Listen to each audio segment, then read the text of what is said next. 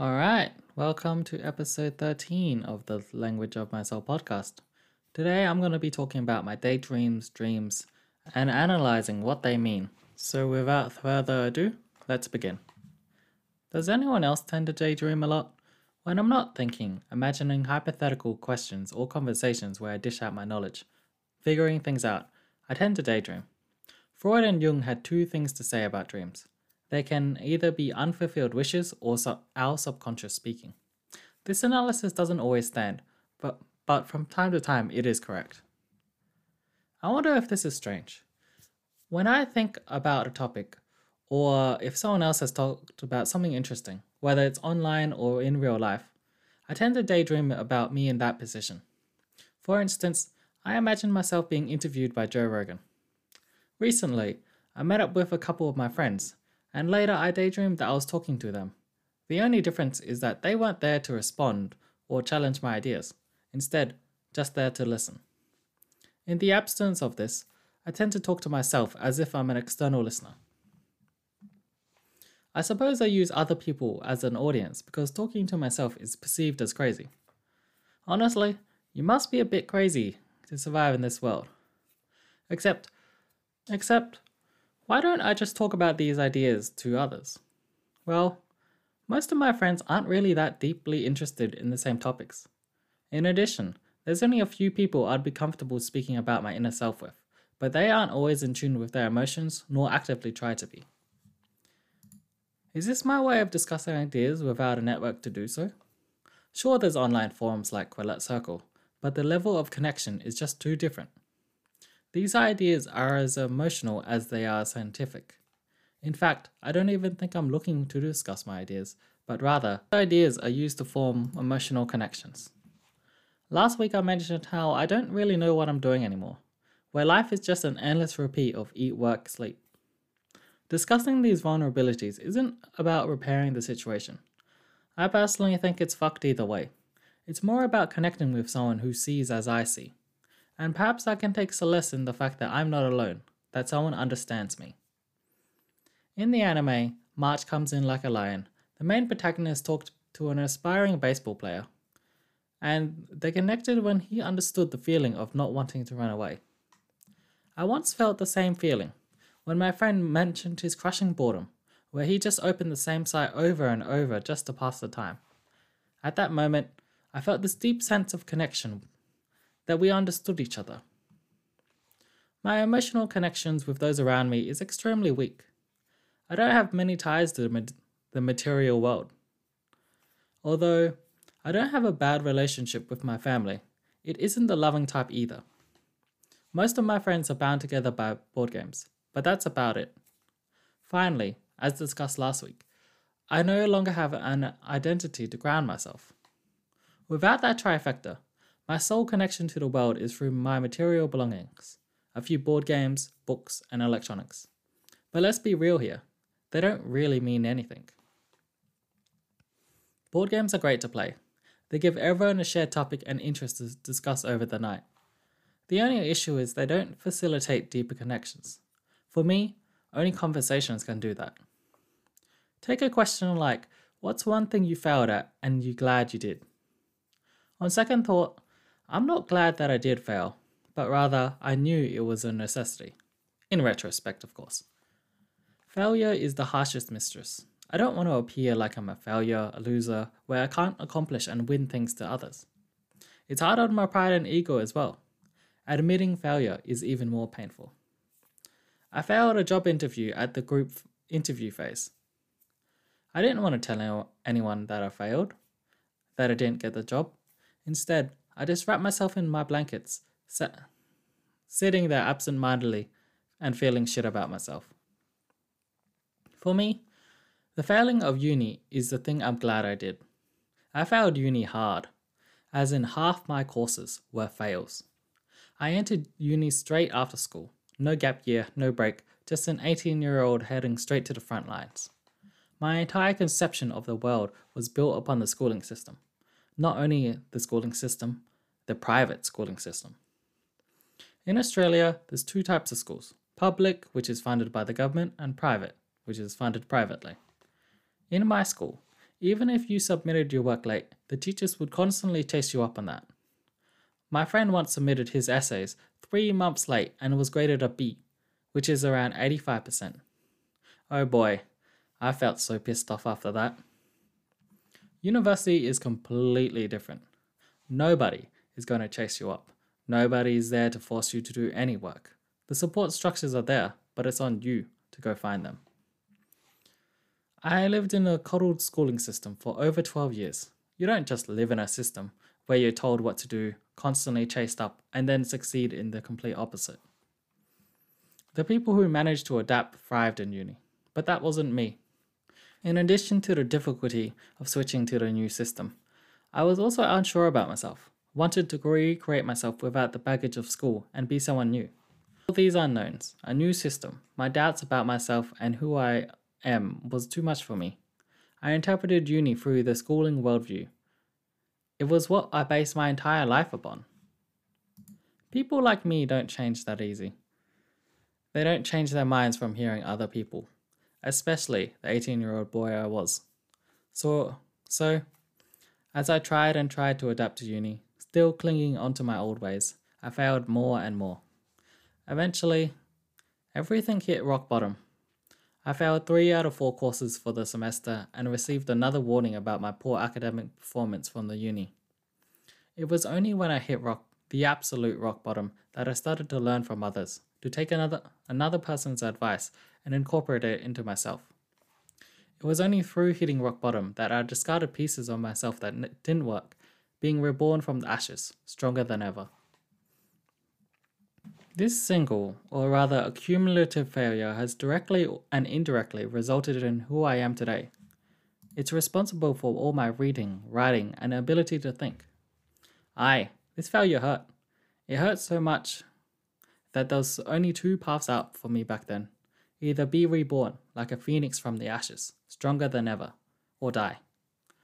I didn't end up committing suicide, so the failure was a win. That's why I'm glad I failed. It forced me to rebuild my worldview, discarding the propaganda and taking lessons from others that worked. What would have happened if I didn't fail though? How would my life have been altered? To answer this, we must go way back to year 12, the final year of schooling in Australia. During this year, I didn't know what I was doing. I took some classes in maths, English, and IT, something else as well, but I had no clue what I was doing. As the months passed on, I gradually grew more and more demotivated until I didn't even study for the exams. To be expected, the results wasn't pretty.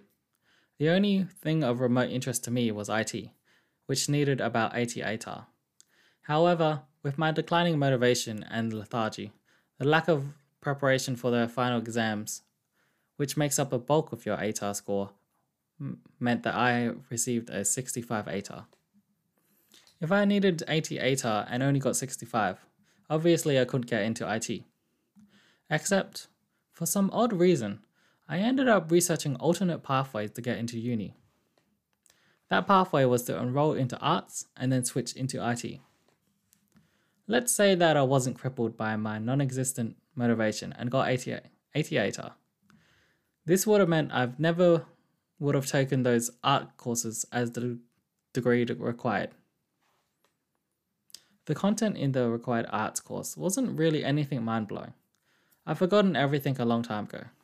Instead, it was the group work that impacted me the most. For the group assignment, I became the leader and was quite authoritarian. Despite me thinking that I democratically asked everyone what's a suitable timeline to get our work finished, others felt this wasn't a question, it was a statement. In fact, when one girl didn't finish her work, she, she said it, it was like I was bullying her. This authoritarian leadership style meant that I often felt left out of the group, that I wasn't connected with everyone else. After this course, I took a step back from trying to be a leader and took some courses on leadership and management, all because of that one group assignment.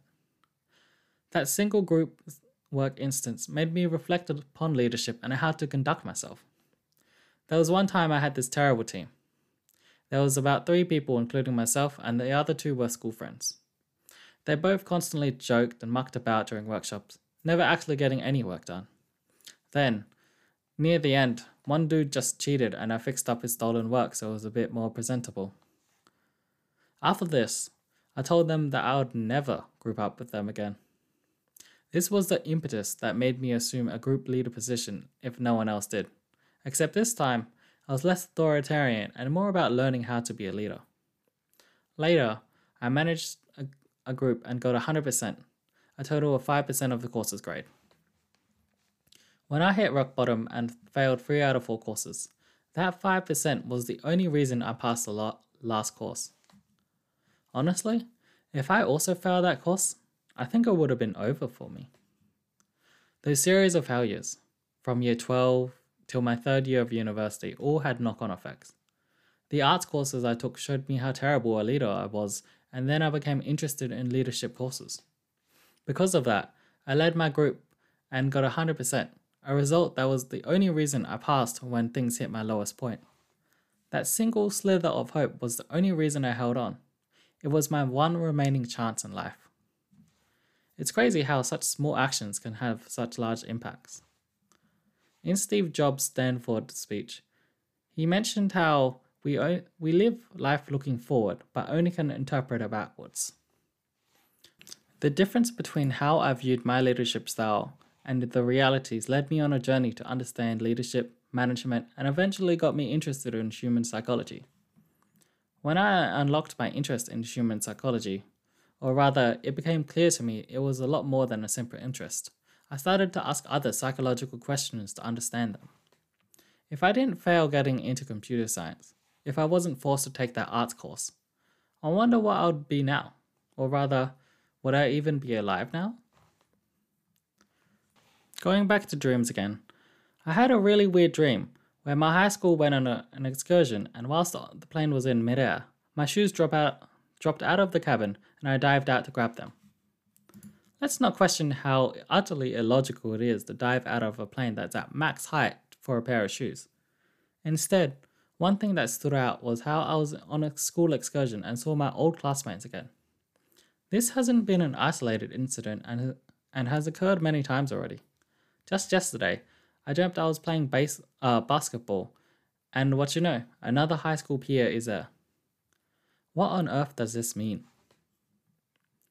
Once I decided that I wasn't going back to my 10 year school reunion, to me, it seemed stupid. Why would I go back there? To see people I haven't seen, talk to, and therefore don't care about after so many years.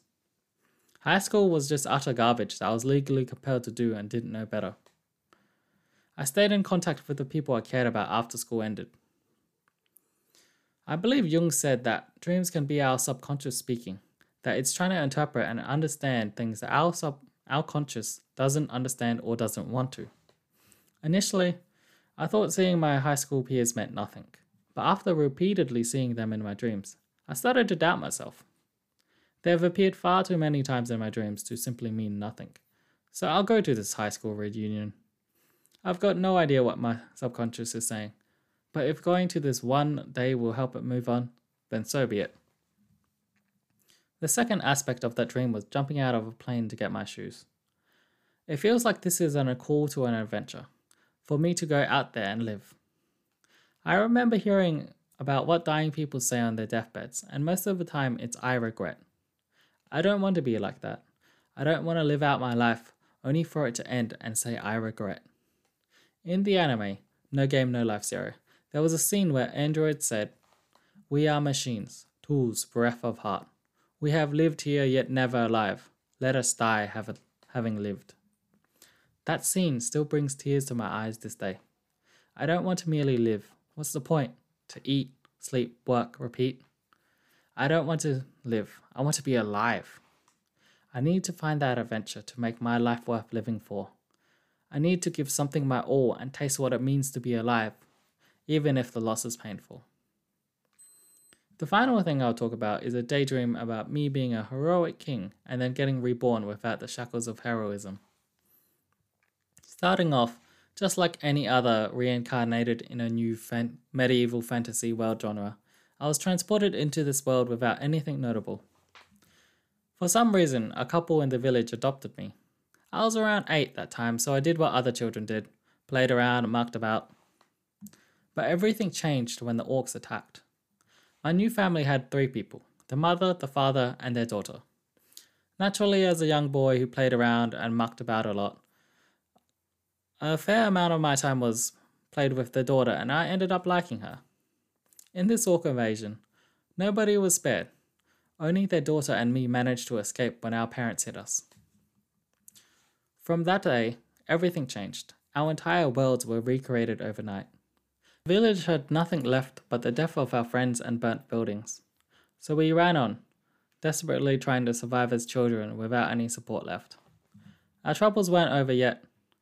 We had to eat grass to prevent ourselves from starving, hide, and lived in extreme fear of orcs. Eventually, we found another village and settled ourselves there, at least until the orcs destroyed it again. This situation repeated time and time again. Every time there was peace, chaos would come again and destroy everything. Eventually, I took up my sword and united others to fight back against the monster's invasion. Over time, I, I gained influence and more followers until I became the king. It wasn't all pretty though.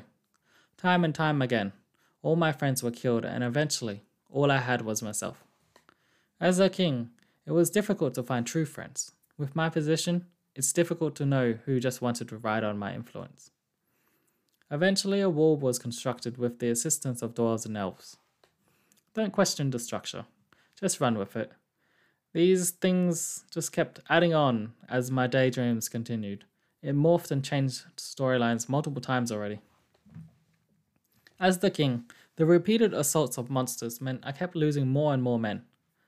There was a training program for young boys to learn combat skills. When I saw them, I couldn't help but feel extreme pity. They were being trained to go out and die, all because of my orders. Constant death of friends, the training of young boys just for them to die was too much for me to bear and led to repeated breakdowns.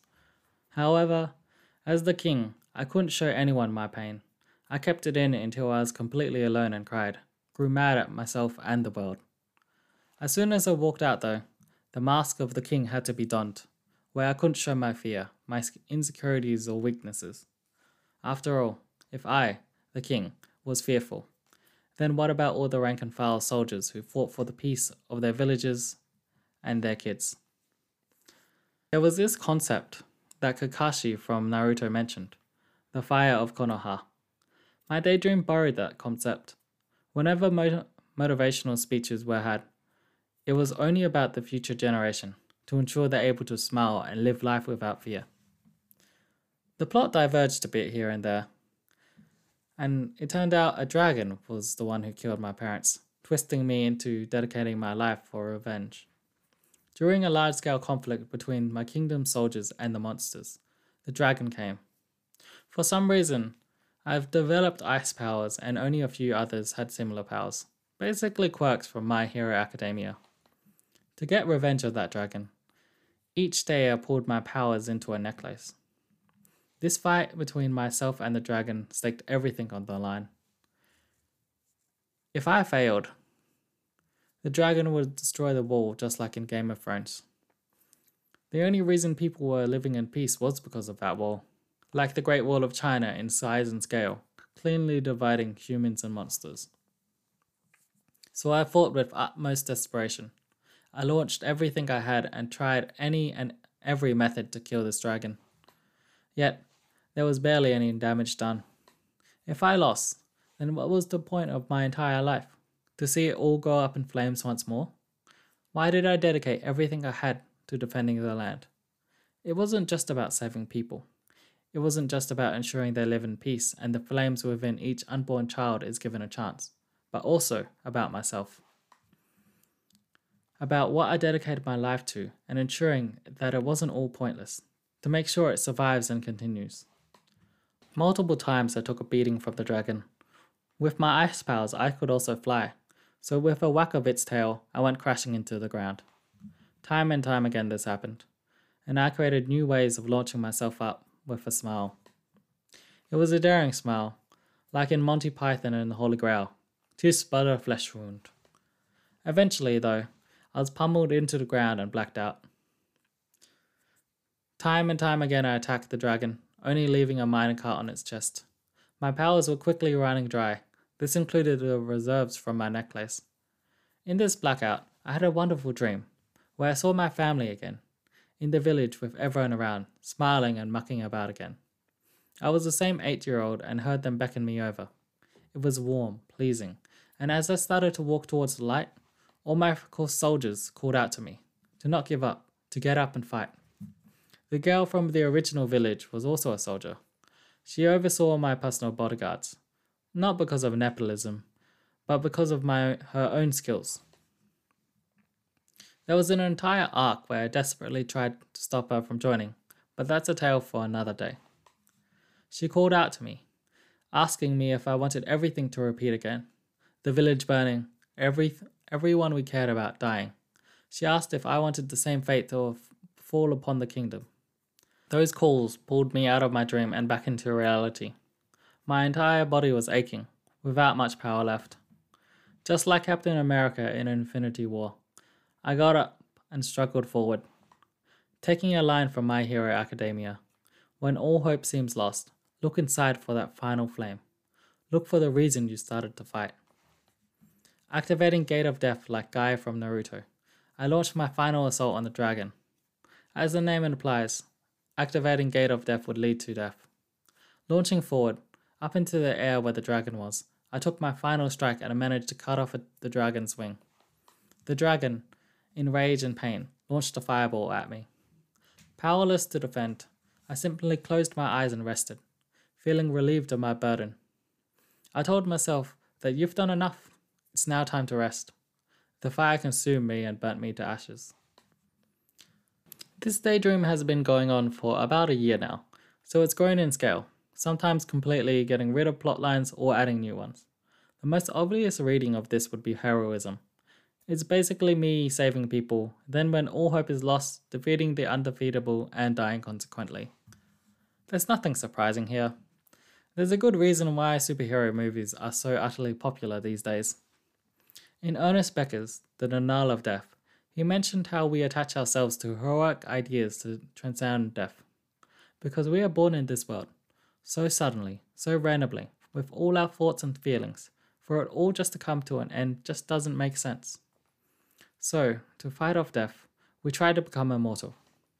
Without a doubt, in that world, saving everyone from a dragon would have made me immortal, a hero whose legend would be passed down forever. Now, I'm not going to become a hero in the modern world, that just isn't possible. Instead, what I can do is to make sure my arts my arts and crafts transcend my mortality. Just like how Henry Ford attached his name to the car company to transcend his death, I can do something similar. A company like SpaceX or Tesla have missions that transcend our finite lifespans. Ambitious goals like making humans an interplanetary species or accelerating the world into sustainable energy can truly feel like you're making a difference. That even if you die, your legacy will continue. Now, I believe that wholeheartedly. Elon Musk has single handedly changed the entire world, and those who work for him probably feel the same.